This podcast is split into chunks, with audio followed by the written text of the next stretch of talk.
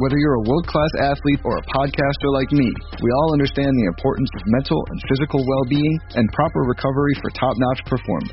That's why I'm excited that Unified Healing is sponsoring this podcast. Unified Healing is a new and super innovative global network of wellness centers powered by Energy Enhancement System, or EE System. If you haven't heard of the EE System, you'll want to listen up. This technology promotes wellness, deep relaxation, purification, and rejuvenation. In hundreds of locations across the globe, access to a center is easy and affordable. Interested in experiencing the EE system technology for yourself? Go to unifiedhealing.com slash bluewire to learn more and find a center near you. That's unifiedhealing.com slash bluewire. No material or testimonials on the Unified Healing website are intended to be viewed as medical advice or a substitute for professional medical advice, diagnosis, or treatment. Always seek the advice of your physician or other qualified healthcare provider with any questions you may have regarding a medical condition or treatment and before undertaking a new healthcare regimen, including EE system.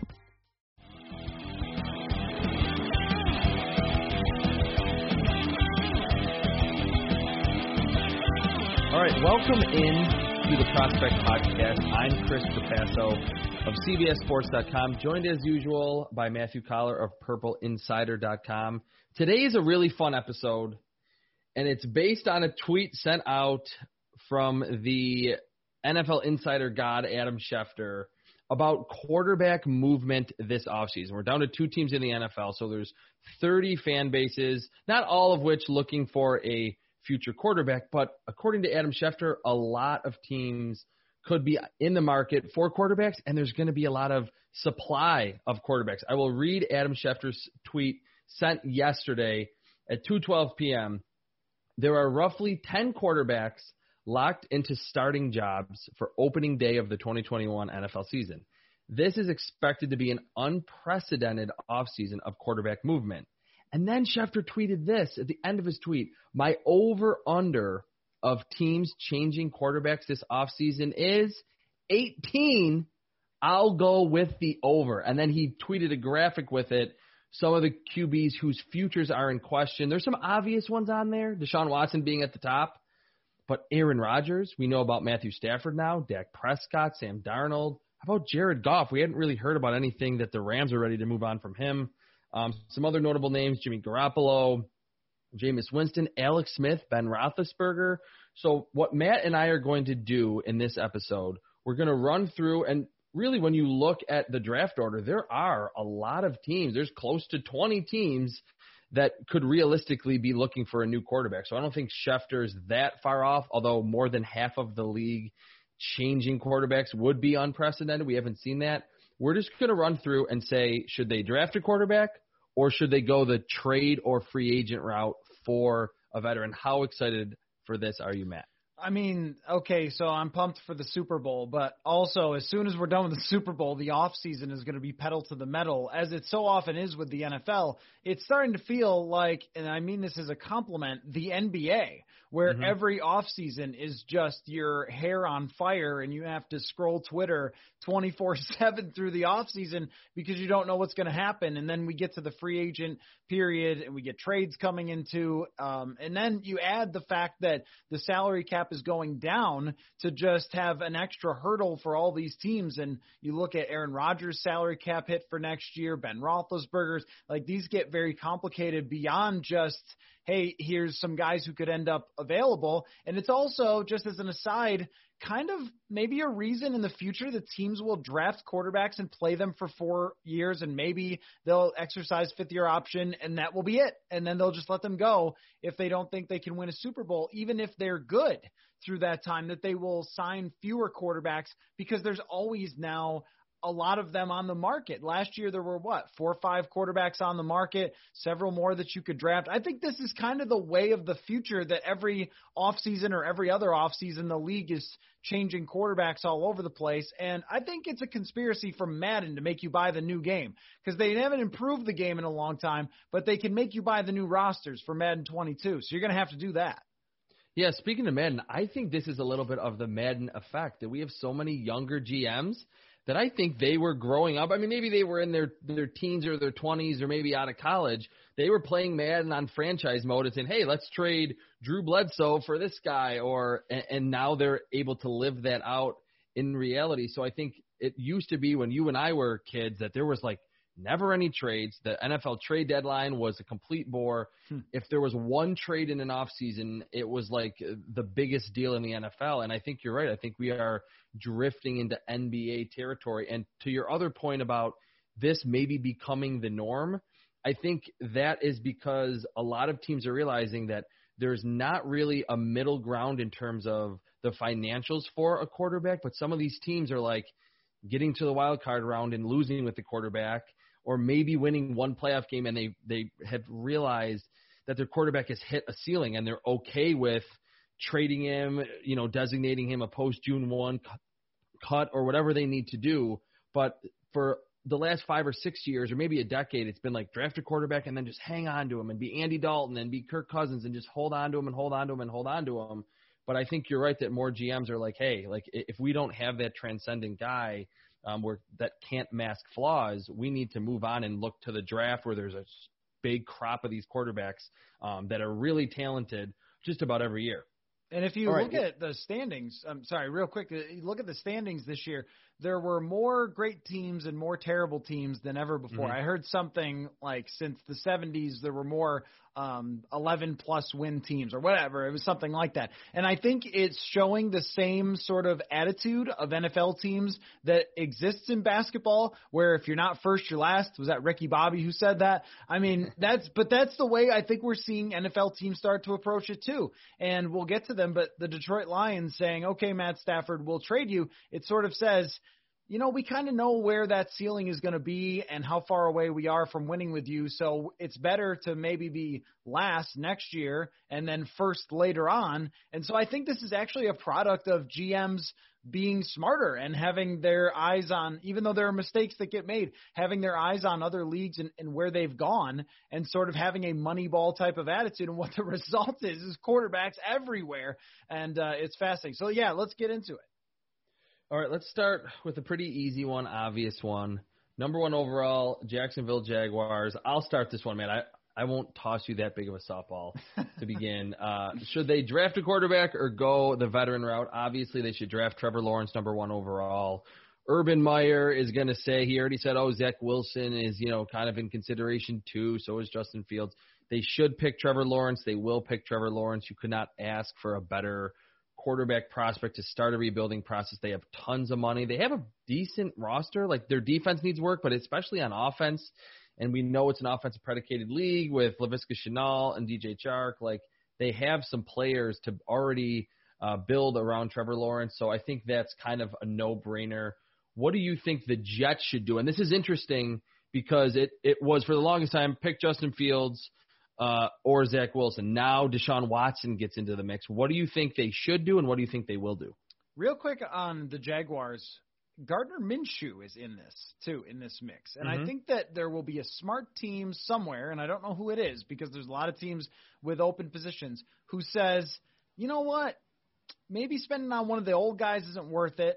Uh, or they won't come wherever. Let's say Chicago, and we don't have a good enough draft pick so maybe Gardner Minshew is a good like transition quarterback for a, a good team that would be very cheap and allow you to sign other players. So I'm interested in where he ends up. Maybe it'll just be as a backup. I don't know.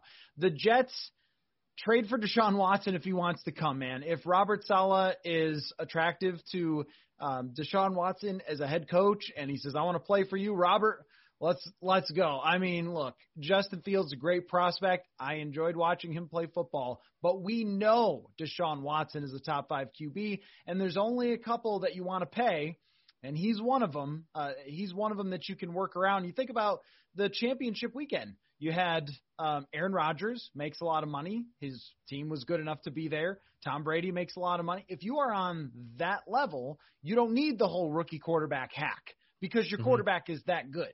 And I think that they could afford it and work around it. And automatically, Deshaun Watson is going to be a magnet for free agents too.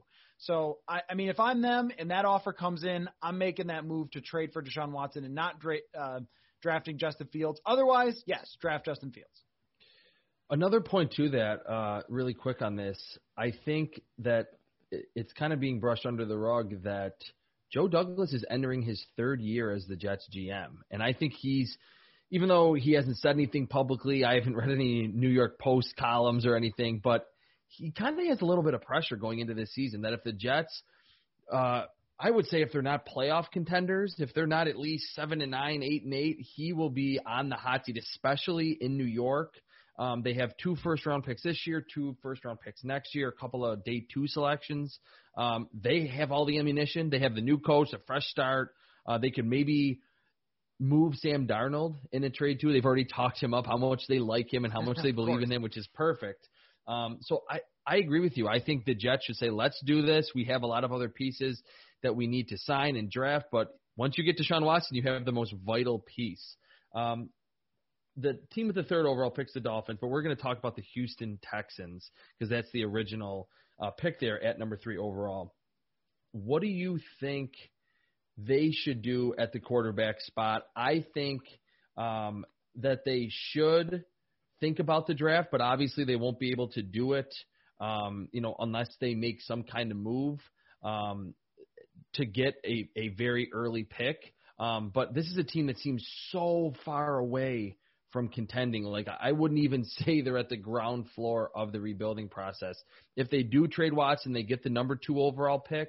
I think you just have to pick Zach Wilson or Justin Fields. Maybe you sign a Gardner Minshew as well and say, hey, you're going to be the starter. We're not going to throw our uh, rookie quarterback to the Lions right away. But I think if you're the Texans, just to kind of right the ship a little bit, you have to go via the draft for your quarterback. Yeah, it just makes too much sense with the Jets and the Dolphins for those to be the two that put together a bidding war for Deshaun Watson. And actually, I mean, it's it might be just the best for everybody. I mean, because like you said, this is not a franchise that's close, and you might be holding back Deshaun Watson for a couple years. Now he would still be even two or three years down the road, he would still be 27 or 28.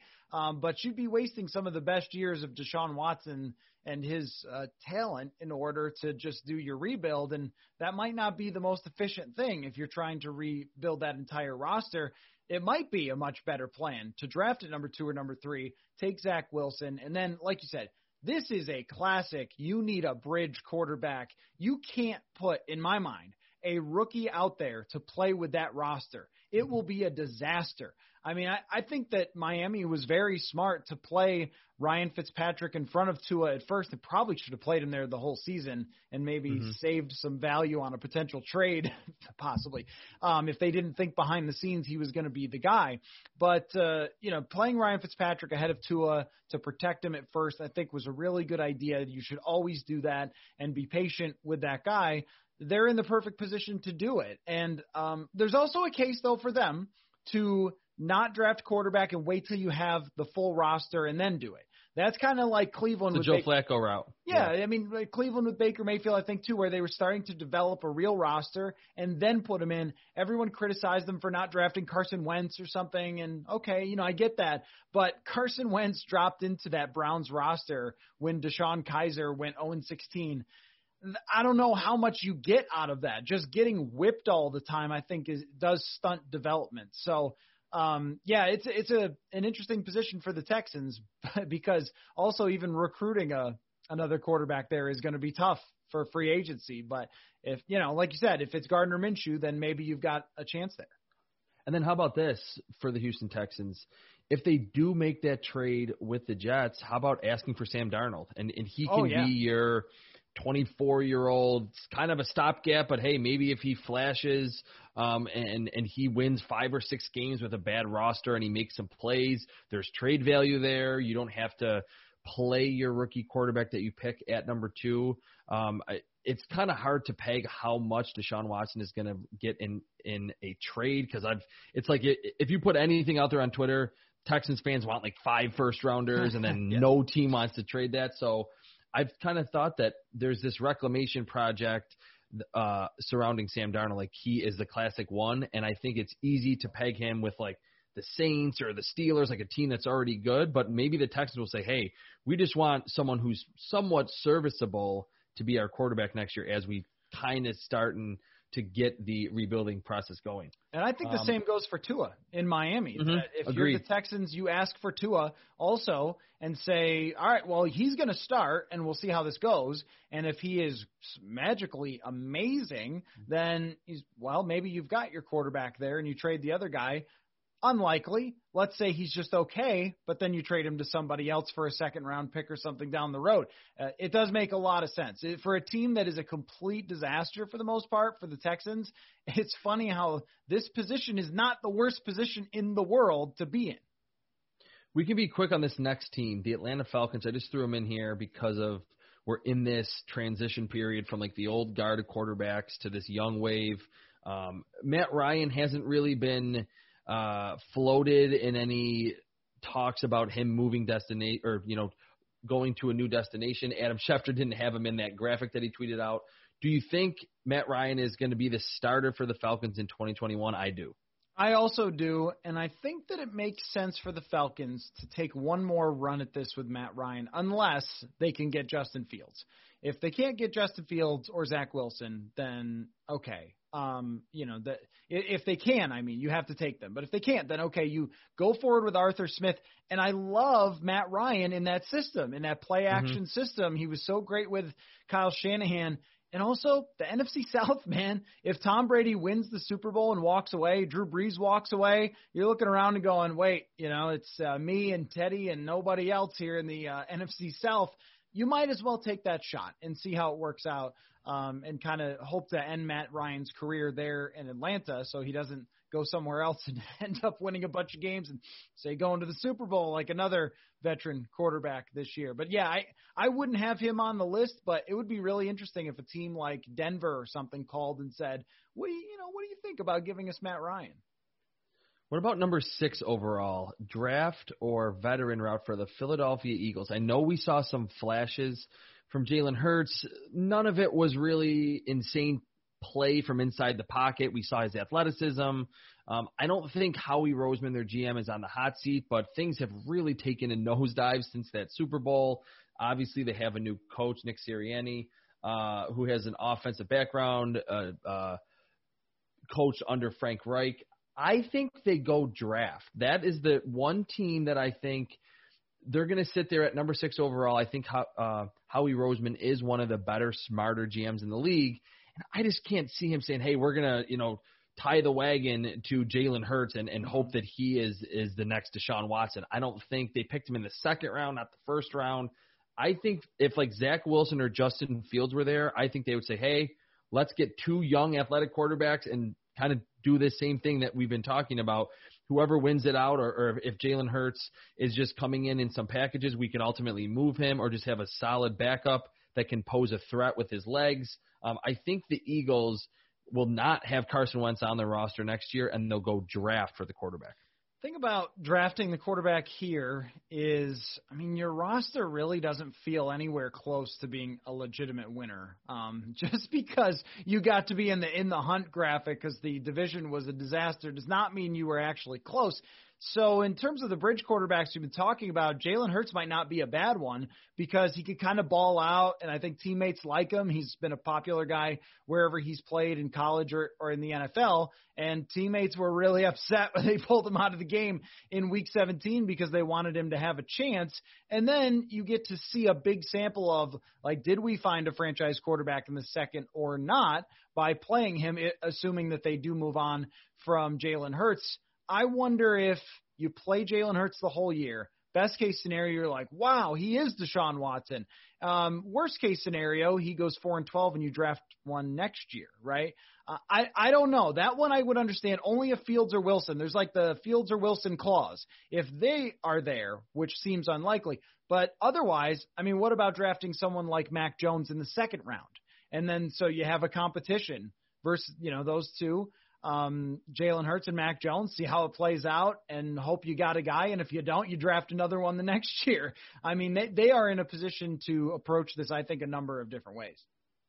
Yeah, I think they're the real X factor or the kind of the dark horse team inside the top 10 that me doing a mock draft every week, like I haven't really given them a, a quarterback too often, but like when I always get there, I'm like, oh, this could be, like you Mhm. said, the Justin Fields, Zach Wilson landing spot. And I thought it was interesting. Quick aside, um, Daniel Jeremiah came out with his first mock draft last week, and I think he had Justin Fields going like number ten overall. Hmm. Like Zach Wilson, number two to the Jets, and Justin Fields way further down than almost everyone expected. So if he's there, I think they could do that. But a lot of the reasons or a lot of the justification that you just had, like play Jalen Hurts, and then if you're three and thirteen, okay, now we know. Um, it, they're a team that I think will definitely be doing their due diligence at the quarterback spot. The next team, the next pick, number seven overall, Detroit Lions. This is kind of an easy one. I'll just be super quick. This screams like Ryan Fitzpatrick for me. If there's Yeah. a quarterback that's going to bite your kneecaps off when he's getting up Yes. after getting sacked, Yes. it's Ryan Fitzpatrick. Yes. I think he wants to try to play for like every team in the NFL. I think uh, with the new regime there, I agree with what you said earlier. I don't think the Lions uh, feel as though they're anywhere close to competing in the NFC. Ryan Fitzpatrick, if you want to draft someone, Kellen Mond in the third or fourth round, fine. But really set your sights on 2022 and beyond. This should be a veteran, so not the draft. Go the veteran route here for the Lions. Yeah, again with the Justin Fields clause. Um, but my question for you would be, what about Trey Lance here? I mean, you know, they they really have no talent on that roster at this moment. I mean, they are uh, going to lose Kenny Golladay. They're going to lose Marvin Jones. They have a couple of decent offensive linemen. They have Jeff Okudah, but whew, beyond that, I mean, you are not talking about a whole lot to work with here. D'Andre Swift instantly becomes your best weapon. T.J. Hockenson is, you know, a tight end who's a guy. I mean, it might not be the right time to draft the quarterback, but if somebody is there, and then I wonder about Trey Lance. I just don't have any feeling whatsoever for where he's going to go, but he seems to me like the guy who you draft and sit for a year behind Ryan Fitzpatrick. Yeah, and the one kind of caveat here is that with the Lions, we all know that that they're going to trade uh, Matt Stafford. They both sides have come out and said that this is going to happen, and they're probably going to get at least one first round pick for him. Like I think just Matthew Stafford for one first round pick seems fair at this point, given his age, his ceiling, how much he's going to cost. So they could say, hey, we're going to go with our first pick in round one at the quarterback spot. We can't just pass on that guy and hope he's there later. And then with, you know, pick 21, if it's with the Colts or whatever, then they, you know, get their, their skill position player or an edge mm-hmm. rusher, or like you said, they, they could go in any direction because the roster is depleted. That would make it more enticing. I, I do think though that their new GM, Brad Holmes, uh, will ultimately just go the veteran route, see how it plays out, win four to six games in 2021, and then really Yeah. load up for that 2022 quarterback class. The next team, the Carolina Panthers, I think this is the prime landing spot for Trey Lance. Maybe it's too perfect. I think I've mocked him there so much that I was just I've been drawn to this prospect and team pairing because of Teddy Bridgewater, and I I've, I've said it on this podcast. It's the perfect scenario of a quarterback that you've said from uh, reporting on Teddy Bridgewater that he's a great mentor. Mm-hmm. Um, from watching on film, you know he's very accurate. He knows where to go with the football. Um, not very aggressive. Trey Lance is just this raw quarterback with a huge arm that doesn't really know how to get through his reads yet. I think that would be the perfect scenario for another team that has a lot of holes. Is that how you see what the Carolina Panthers should do? I think that that is a great plan for them because Trey Lance also, I think, fits what Matt Rhule wants to do with like spreading things out. And um, you could see how that works for Josh Allen with a really athletic and, and great running quarterback. When you spread things out and you want your quarterback to be able to run and make up for some of the difference, um, you know, in, in terms of like giving up pressure and things like that and teams blitzing. Uh, and, and the fact that, that you have Teddy Bridgewater, it is perfect. I mean, he is the exact type of guy who could handle this situation. And he also gives you an opportunity. The, the one thing you always worry about with a team that really struggles with talent, which uh, the Panthers do, is if you throw a rookie into it and he doesn't even give you a chance to figure out who else can play. Um, I think Teddy Bridgewater gave them a chance to figure out who could play. Like, hey, Robbie Anderson is a ball player. You you didn't really know that in New York. He wasn't being given a chance to really be a good wide receiver. And Teddy is good enough to show you, yeah, yeah, no, he is. And Teddy doesn't hold on to the ball forever and get sacked and make your offensive linemen all look worse. And like they, there is value to this when you're not a winning team of having someone good enough to keep you in games and figure out who can play, as opposed to being like Cleveland or the 0-16 Detroit team where you just go like everyone's going to look bad because your quarterback play is so bad you can't even be in games games. And then like the off the field stuff, Bridgewater is an A plus. I mean, he's not to have a guy come in there and uh, treat him poorly. He's going to be just like Alex Smith was to Patrick Mahomes. Remember when Mahomes won the Super Bowl last year? He shouted out Alex Smith with one of the first sentences he said after winning the Super Bowl. I think that Bridgewater could be a similar kind of guy. By the way, in Adam Schefter's tweet in the graphic, he did list Teddy Bridgewater as a possible quarterback to change hmm. teams. I don't see that. You're kind of not agreeing with that either. No, I, I don't know why I think you do the that. situation you have your stopgap quarterback there in Carolina. The next team, the Denver Broncos, picking number ten overall. To me, this seems like they're not going to go draft or the veteran route because it's one of the few teams – inside the top 10 that is not changing their head coach or their offensive coordinator. So I think are they going to say we're definitely going to stick with Drew Lock for all 16 games? No. And yeah, could they sign someone maybe like a Gardner Minshew? I mean, he's he's not exactly the tallest quarterback. We know John Elway, who did kind of step away a little bit this offseason. Um, he doesn't really like those short quarterbacks, but I just have a feeling that they're going to give Drew Lock one more opportunity. There was a Courtland Sutton injury, Von Miller. Um, Drew Lock only played five games in his rookie season, so I, I could see this as a spot where there'll be a lot of talk because the Broncos' defense is still pretty good. Um, that they're going to sign a veteran, trade for Matt Ryan, trade for Matthew Stafford. Um, but at, at number ten, they're probably out of the fields. Wilson. Uh, range. Maybe Justin Fields falls that far, uh, but I think this will ultimately be Drew Lock for the Broncos. I think that because of the guy they just named assistant general manager, you think about George Paton and the history of the Vikings with him here. Uh, he was here for them signing Brett Favre. He was here for trading for Sam Bradford, and he was here for signing Kirk Cousins in Minnesota. And to me, that says aggressive. And I actually think that of all the teams that could offer a veteran quarterback like, hey, we can give you a good situation where you can legit compete, it's Denver uh, because they have those wide receivers and they have a defensive head coach who can elevate their defense and they have some talent. If you're Matt Stafford, I think you're asking Detroit to send you there. Now, I mean, that doesn't mean that they will, but I think you're saying, hey, if you're going to send me anywhere, how about a great organization that's consistently competitive over their history and, um, you know, a team with a roster that I can step in and have three guys to throw to just like that? I mean, they've got some serious weapons there. Yeah, that's the little purple insider insight infused right. into the prospect podcast. Right. Yeah, I, I hadn't thought about the the new GM there. That makes a big difference, and and he's been one, like you said, his history. Um, he's been there for a lot of free agent signings that have actually turned out pretty well uh, for the Vikings. San Francisco 49ers. I don't think they're going to roll with Jimmy Garoppolo in 2021. Mm. Yes, it's two years removed from the Super Bowl when he was kind of this game manager He's been hurt so much. Uh, I I think that Kyle Shanahan, like we've talked about on this podcast, is kind of sick of these weak arm quarterbacks. I think he saw the numbers that Aaron Rodgers put up in his system, essentially in Green Bay.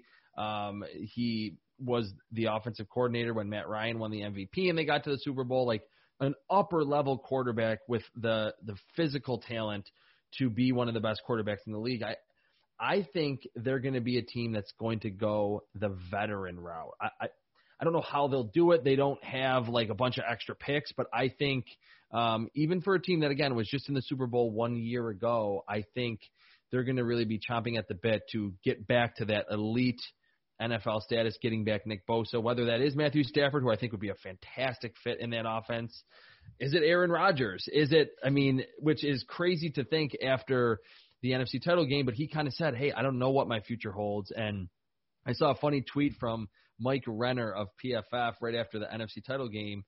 Last year, the Packers went 13 and 3, lost in the NFC title game. Then in the draft, they basically drafted no one that was going to be a starter this year. I mean, outside of AJ Dillon played a little bit down the stretch, the running back. And then what did they do this year? They went 13 and three and lost in the NFC title game. I think Aaron Rodgers is pissed. Will want a change of scenery. Mm-hmm. Uh, that's the one spot I think would be fascinating. It wouldn't even really be a change of offensive scheme for Aaron Rodgers this late in his career. I think they will not go the draft. The 49ers will ultimately sign a veteran. I agree that they are not a team that's likely to draft a quarterback. The only case would be if maybe they are thinking a little farther down the road. But if you're them, I don't think you do. I think you have the roster to do it. Just your quarterback was bad last year, but then got hurt. And sorry, Nick Mullens fans. Sometimes people have argued that Nick Mullens is like okay or decent or just as good as he's Jimmy. Not. Sorry, no, he's not. And every time he plays, they lose like crazy. Um, so to me, I just sort of think about sometimes Kyle Shanahan with an athletic quarterback like Deshaun Watson. And I've seen the photoshops; looks pretty sweet. That is an elite jersey combination of Deshaun Watson in San Francisco. And if you're Kyle Shanahan, I think like any other position, you're saying how can we improve? And I don't know what the package that would get it done, but the one thing playing in his favor is that it's the NFC. And if you are the Houston Texans, like, do you really want to send Deshaun Watson in your conference? Because no. that you're going to play him, and that's probably not going to turn out great for you. Um, if you're looking for an NFC suitor, they make a lot of sense. And you know, like you said, like Jimmy Garoppolo, I think he's a good quarterback. I mean, I I think he's good enough with a great team to get you there and to have a really good and efficient passing offense. But does he have that next level of Deshaun Watson? No. So if you can upgrade at that spot, then you should. I don't know if they get anything done with all the crazy movement that's going on, but I think Watson is the one guy where you could convince them, yeah. Now the Rodgers thing is that's like a I mean, perfect movie script for Rodgers, right? He's from kind of that area. Uh, yeah, that would be uh, that would be great for him in that system with Kyle Shanahan, who I think is probably even better at it than Matt LaFleur. But um, I don't, I don't know. That one's hard to make work. Like, how does that trade go? You know? Yeah, I think the one thing, and also the fact that the 49ers should have picked Aaron Rodgers number one overall in the 2005 draft, that would kind of be a movie type ending.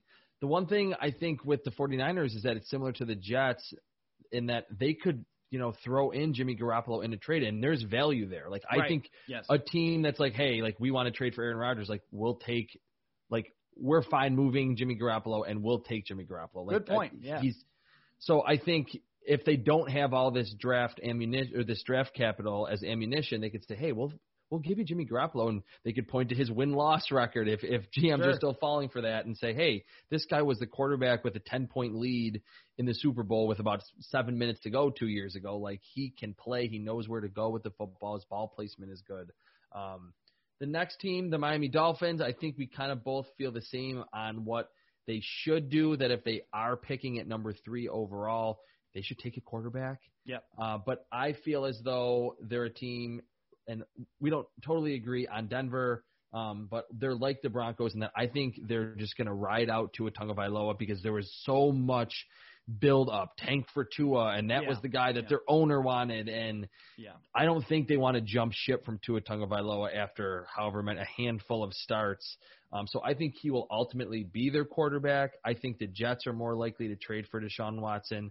Um, and they'll just try to build around him, whether it be Devonta Smith or Ja'Marr Chase um, or an offensive lineman at number three overall. So I think neither draft nor the veteran route for the Dolphins. And it is true that their offensive line was a joke. So that Mhm. you know, I think that was something that Ryan Fitzpatrick was able to overcome, but not a, a rookie quarterback being thrown in there. So there is a case to be made that you're overreacting to the end of the season for you know Miami and and Tua played better earlier in the season.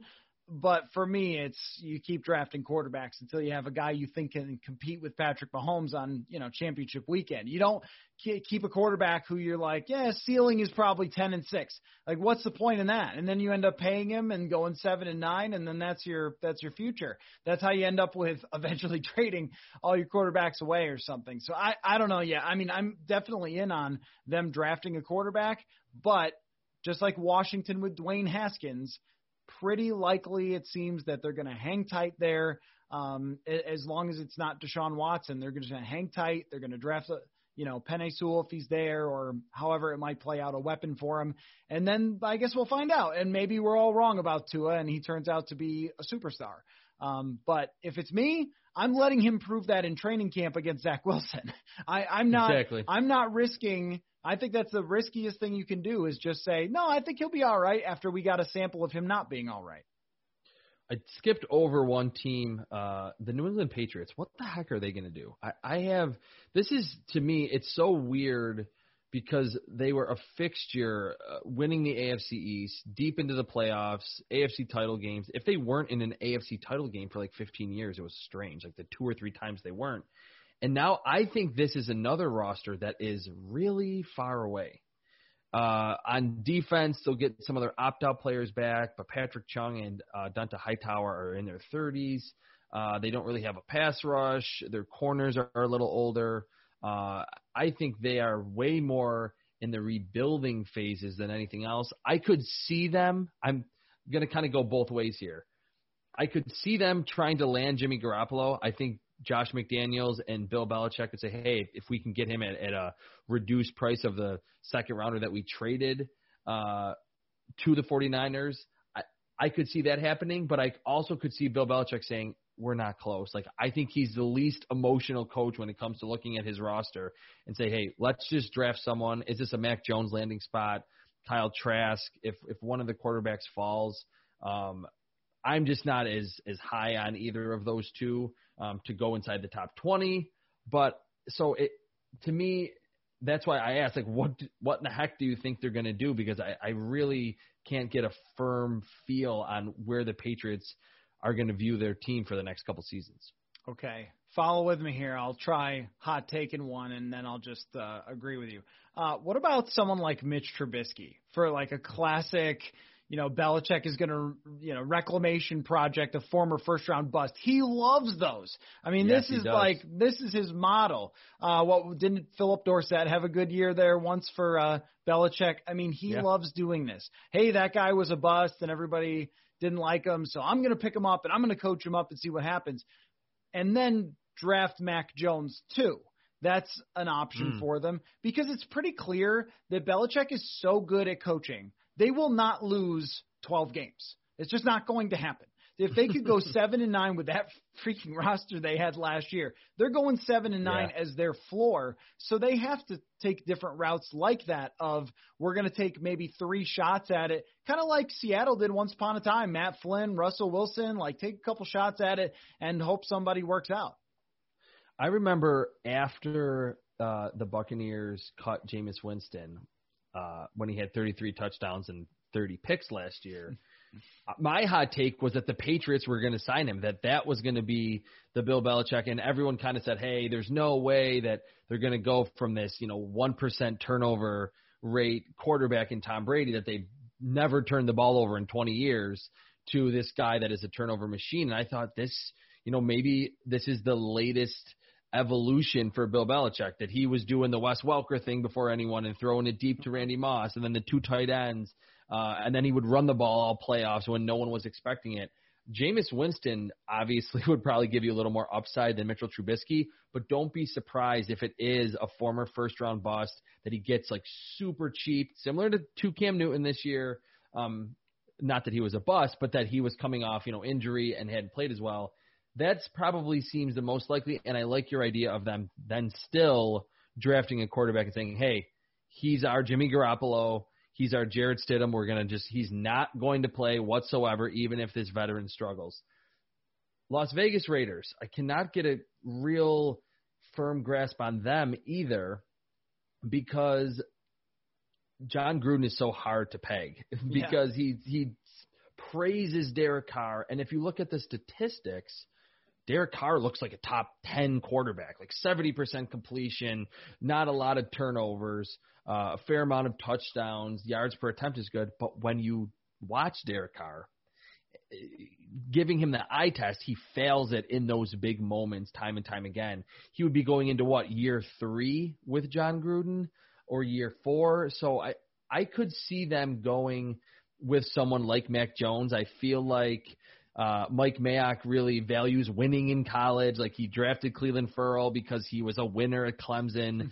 that was a shock of the 2019 draft early on. I think this will be the draft for the Las Vegas Raiders that they can say, hey, we gave Derek Carr a chance. We didn't say, hey, we're done with this new guy when the new regime came in. This to me will be a draft pick, and I think this is a good spot for Mac Jones. Yeah, this is a, such an interesting situation because the Raiders' problem has not been Derek Carr, like in recent years, they have a horrible defense. So mm-hmm. are you going to continue to try to build that up and then move on from Derek Carr when you're really ready to win? Or do you think you're really ready to win now? Their defense did not play like a team ready to win. And their offensive line had some injuries and some COVID things and everything else. Um, you know, the other thing with Derek Carr, I am impressed with Derek Carr's arm when I watch him throw down the field. I think it's legit. I think he doesn't trust it enough or believe in himself enough. It's kind of wild, like how he goes to his checkdowns so often. And the one year they went 12 and four, he still threw. I think his average depth of target was like seven yards or something. I mean, it was just all underneath, underneath, underneath.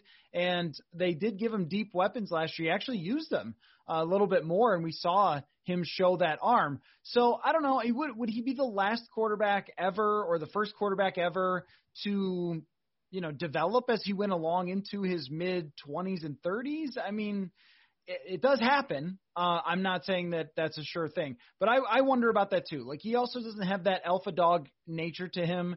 He's just kind of a guy. Um, you know, it's not like wow, Derek Carr commands that franchise. So maybe with Jon Gruden, he's looking for somebody like that. I don't know. Uh, it does make sense though. I mean, I'm when you say like, hey, should you just draft one in the first three rounds to kind of see what happens there? My answer is usually, uh, yeah. I mean, because mm-hmm, yeah. last time I checked, you know, I don't see any rings on Derek Carr's finger, so you should always be you should always be looking. And I, I could see them doing that, but I could also see them going really heavy defense to rebuild that and then decide on Derek Carr down the road. Yeah, I think that it's either going to be draft or just stick with Derek Carr and try yeah. to build yeah. around him. It's not a team that's going to ship him out. Uh, and and actually looking at the Adam Schefter tweet, Derek Carr was not listed on there, but I thought he's always like the last couple years he's been this quarterback with a big salary that could be moved and it would save him some cap space. Um, that has kind of been like, oh, could they move on from him? And then like they've just continued with Derek Carr. And really, you're right, he's has developed more. I thought after the Raiders beat the Chiefs in Arrowhead, where they hit like four plays of 40 plus yards. Henry Ruggs had a huge game. That like that was going to be the Derek Carr that we would see for like throughout the rest of the regular season. But then he kind of reverted back to you know checking the ball down on third and ten too often. I think he still hit Nelson Agholor a couple times. Darren Waller's a great tight end. We saw a little more aggression, but he's not nearly aggressive enough. Washington football team. I think this is the number one destination for Matthew Stafford, along with the Colts. I'll put those team teams like 1A, 1B. Martin Mayhew was the GM in Detroit who drafted Matthew Stafford. It was his first draft pick as a GM in 2009. Um, he's now there in Washington. I think Matthew Stafford just kind of seems like a Ron Rivera type of quarterback too, like super tough player, um, very reliable, and you mentioned it, I think, on the last podcast that Washington's defense was actually pretty good this season. Yeah. Like yep. it, it wasn't a team that just play. I mean, yes, they played their division, um, but in a few other games they gave some better offenses some fits. I think with Matthew Stafford, are you all of a sudden a Super Bowl contender? Probably not. But do you kind of create some distance in the NFC East? I think they would. I agree. Yeah, and when you have Ron Rivera as your coach, you're not really a tanking team. You're not. I mean, it's another guy who I just don't believe is going to win three games as an NFL head coach. He's too competent, and they've been drafting first round defensive linemen forever. They're set in a lot of places. They could use another weapon or two. Uh, maybe with Ron Rivera there, you can actually get people to sign. Um, even hey, Kenny Golladay and Marvin Jones. Like, would they be interested in joining if Matt Stafford comes along, right? And then you have a roster with Terry McLaurin a top receiver who's a veteran playmaker and a, top quarterback, and all of a sudden, like you said, you're you're good. You're you're like Trent Green days again uh, for Washington. I mean, you've uh, you're Brad Johnson again. Like I mean, really, at some point, if you're that franchise, you, you got to say we have to be competitive. Come on, right? and drafting Kyle Trask or something is not your route there. They should be in on everybody. I don't think that they could give enough to get Deshaun Watson, but they should be making that phone call. Like they should be calling on every single veteran quarterback that could be available and trying to fill that spot. Alex Smith, great story. Love the fact that he won a handful of games last year. Like yeah. he didn't go out there and go 0 and 5 or something. I think he went like 4 and 1. Uh, but uh, you know that's not a quarterback you can really go forward with with the condition of his leg. He's going to have to be a a backup from here on out because mobility was a big thing for him. So yeah, I mean I'm I'm in with that. And if they got Matt Stafford, I would say yeah. I mean they're going to be a legit contender in the NFC. Everyone is a contender in the NFC if Rodgers leaves somewhere, if Drew Brees retires, if Tom Brady retires, like all of a sudden, if you just have a good quarterback in the NFC, you could possibly win.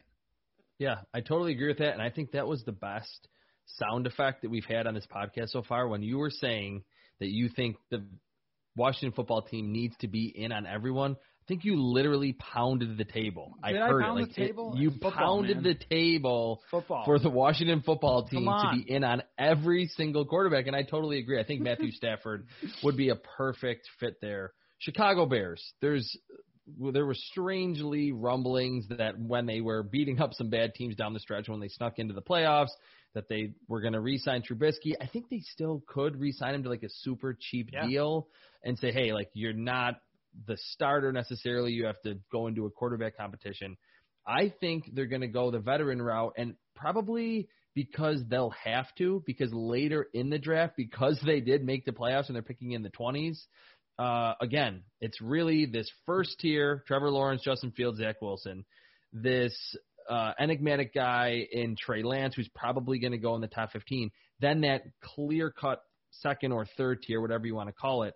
And I don't know if a team like the Bears is going to want to say, hey, let's hitch our wagon to Mac Jones or Kyle Trask, like limited mobility quarterbacks um, who didn't have a lot of starting experience, especially Mac Jones. So I could see this being like a Jameis Winston, uh, a Carson Wentz, because they still do have a pretty good defense, and I think they want to make one more run at it with Khalil Mack before he gets up there in age, um, and some of those defensive linemen and players in the secondary. So I think this will not be via the draft. They'll re-sign Mitchell Trubisky and then look for a trade or another veteran quarterback. I think it's uh, Rex Grossman time there. Uh, I mean, really, uh, they need somebody like that, like a uh, average quarterback who can just operate their offense and kind of put put them in contention until they can get somebody else. Because love Fitzpatrick. It, I love Fitzpatrick for this. Like you need somebody who will keep you competitive because it's not a tanking team. They just have too many good players. Um, even if you know they lose Allen Robinson to free agency, they could draft somebody. There's good wide receivers all over the place. They've got too many decent to great players um, like Khalil Mack. Uh, you can't trade for Khalil Mack and then be like, yeah, we're actually going to tank now and draft yeah. Spencer Rattler like next year. So, like, it can't be a plan for you. So find somebody who can, you know, go uh, nine and seven, put you in the playoffs again, give you a chance for some sort of fun run and a good year, and then and then hope. The other route is that you I mean, I don't know if their cap situation would work this out, but you can always fix the cap. Is to try to get someone like Ben Roethlisberger, like some, you know, somebody who's a veteran who is kind of washed and on their last legs. I mean, last year were we thinking Tampa Bay for Brady? I mean, maybe a little bit, but not really. And then all of a sudden, no. it was Tampa Bay. Um, so I'd be very interested if Pittsburgh says, "Hey, it's time to move on from Ben." What ends up happening there? What teams pop up? And Chicago being a we've really got to win and, and be competitive type of team, along with Washington, they they get into that conversation. They're not in the conversation for Stafford because that's the, in the division. But if it's somebody from not in the division, then Maybe. I don't know. But I, I don't think drafting Kyle Trask or Mac Jones does a, any of these teams that are sort of like, we got to win. I don't think it does them any favors. And I think the Ben Roethlisberger thing is fascinating because, like you mentioned, for another uh, quarterback team pairing, it's going across conferences, so you don't have to worry about you know trading him to the Patriots or anything like that. And Ben Roethlisberger was sitting there at 11 and 0, and it was like, wow, look at how good he's playing. Like there was a even a little MVP chatter. I think that was hmm. just because they were 11 and 0. He wasn't yeah. playing that well. Right. And then all of a sudden it was like, man, this guy should retire. Like toward the end of the season, I mean, he finished with a 500 yard game in the playoffs when they were trying to come back against the Browns. but it just crazy how fast the reputation of Ben Roethlisberger and his future kind of fell off a cliff. I think if he does still want to play, where again in middle of November, be like, oh yeah, Ben Roethlisberger is coming back next year, and now it's like, is he just going to retire? Like that wouldn't be crazy for him. Um, I think the Bears would be a great fit for Ben Roethlisberger. Indianapolis Colts. This seems like the new destination for a mm-hmm. veteran quarterback. This one, I think, is uh, the veteran route in that it's so obvious Frank Reich, Carson Wentz. Like I think sometimes we overthink these things, and then like March rolls around, we're like, oh yeah, duh, like they were together right. in Philadelphia. Like he's gonna take the guy that he saw play at an MVP level in 2017. So I think Carson Wentz here. Could they maybe draft one too? They have Jacob Eason, the big arm quarterback they picked in the second round from Washington. Uh, I think Carson Wentz and Jacob Eason with that offensive line, that defense, add some weapons then you're looking at a similar team to what the Colts were this year. No, Carson Wentz is not Philip Rivers, but we saw that Philip Rivers quietly had a good season and they made the playoffs and they were very close to advancing to the second round this year. I think Wentz with a good offensive line was a different human being than he was with a bad yep. offensive line. And that would be the thing you're talking about. If you're Frank Reich watching his tape back, you'd probably say, look at 2017 when they had a healthy and very good offensive line. He just stood back there and he was able to make plays and hold the ball a little longer. Because uh, I think that's one of the issues that he has is sort of inviting pressure and asking his offensive line to hold up for a long period of time. You know, I, I, I think that that is a good fit, but I also think every veteran who's looking for a new place, it's like, how about Indy? That's the spot. That's right? the spot. And this is the thing in Detroit, they have to have so much respect for Matt Stafford. For I mean, he's tough and he's been a franchise quarterback for a long time, and he's a classy individual. All those types of things that they should ask him, like, where do you want to go? And we'll try to work it out if we can't. Sorry, but like, we're not going to send yeah. you to Houston for Deshaun Watson. Okay, like that would be terrible for you. How about Indy? Makes so much sense. Uh, Denver, in my mind, still makes sense for that one for the same reason, like a good organization, good situation, weapons to work with, good coaching, and I don't think it gets any better for Stafford than Indianapolis. How about the Pittsburgh Steelers? Now, traditionally, I mean, Ben Roethlisberger's been there since 2004. They haven't been a team that's been that traditionally signs a bunch of free agents, makes big trades in the offseason. Um, their GM, GM Kevin Colbert's been there forever too. There's famously been three head coaches, Chuck Noll to Bill Cowher to Mike Tomlin since like the 60s, which is incredible. So is this a time that you think that the Steelers are like, hey, our defense can be borderline elite or can be at times the best defense in the NFL, and we need to win now? Uh, or because of Juju Smith Schuster being a free agent and the offense really, it was partially Ben Roethlisberger, partially just a limited receiver group. Sans Antonio Brown that they go the draft route and say, let's try to draft our next Ben Roethlisberger? I say yes. I say they go the draft route here. Um, their cap situation, even if they move on from Roethlisberger, is probably not going to invite uh, a very expensive quarterback that you bring in, like Aaron Rodgers. I mean, if Packers call and say we've got to make Rodgers to the Steelers work, then you do whatever. You move heaven and earth to make that happen, and you know that would be wild. That would be Madden fantasy draft style of Ben Roth mm-hmm. or um, Aaron Rodgers playing in, in Pittsburgh. But aside from that, that seems like a fantasy world they're a team that should be taking swings and draft picks and Gardner Minshew and Sam Darnold if he ends up not um, being a part of a trade to the Texans or Mitch Trubisky or like any any of these people that might have upside remaining. And I honestly think with the team that they had this year, probably Mitch Trubisky wins like ten games with them. I mean they had a great defense, and that's how they did it. I, I don't think that they did it on just you know Ben Roethlisberger's arm guiding them to success. They have a, a decent situation. Smith Schuster to me is not a huge needle mover. Like you can replace him pretty easily in the draft or in free agency. It's not like a you know Julio Jones or something.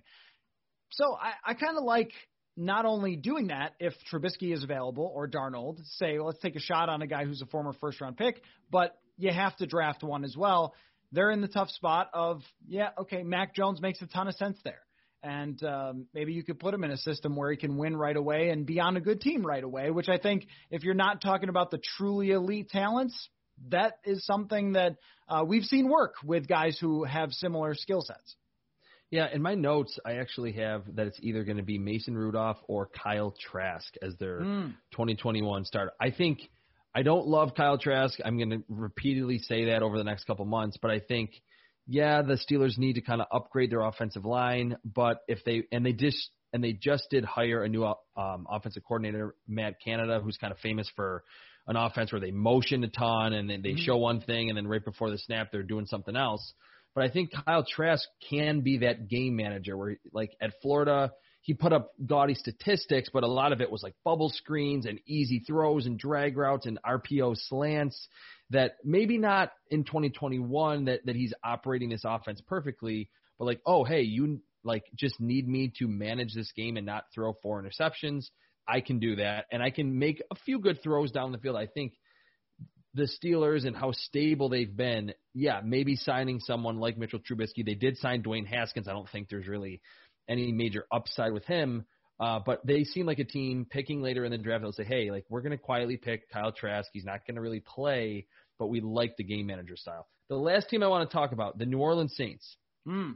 All signs are pointing to Drew Brees retiring. Jay Glazer of Fox Sports had that right before the divisional round. Um, and then they lost to the Buccaneers, and it was, you know, he was waving to the, I guess there wasn't any crowd there, but he was waving to everybody, uh, you know, to the cameras that it was his last time in the Superdome. So he's probably going to be gone.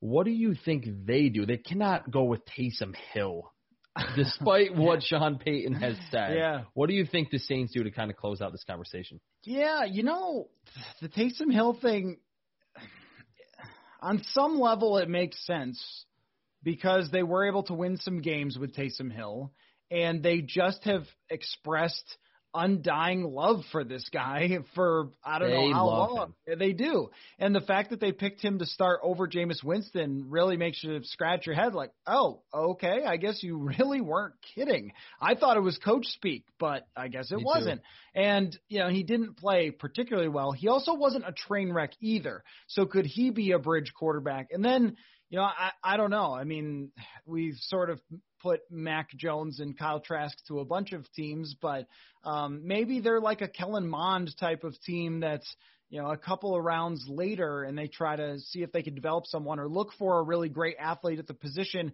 who maybe is not the most refined and sort of have a Taysom Hill and next Taysom Hill.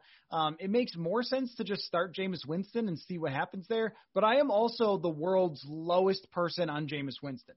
Like, I see so much of people talking about how like, whoa, why doesn't this team get Jameis Winston and why didn't the Saints start? I'm like, I don't know. He threw 30 picks in a league where quarterbacks throw five.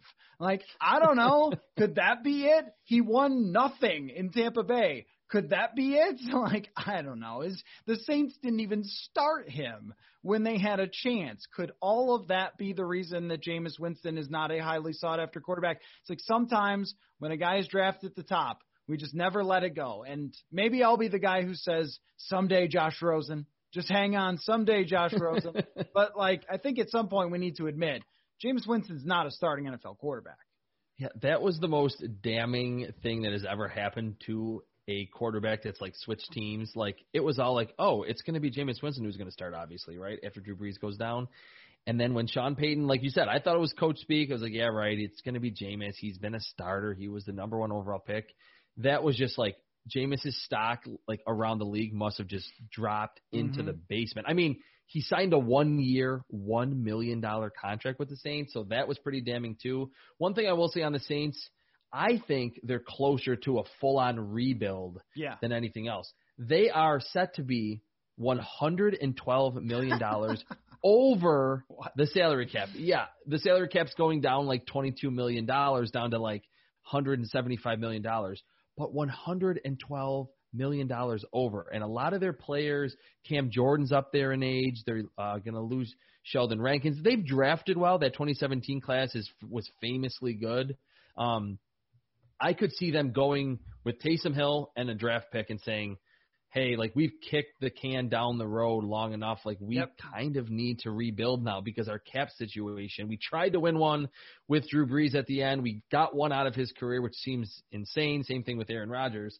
Uh, but I, I think this team might just go the draft, and we might be talking about the Saints not as like a two and fourteen team with the number one overall pick, but closer to a rebuild than anything else. Yeah, I think they'll be in the Patriots situation that they were this year, where hey, maybe Cam Newton is their quarterback next year, right? Like somebody for cheap.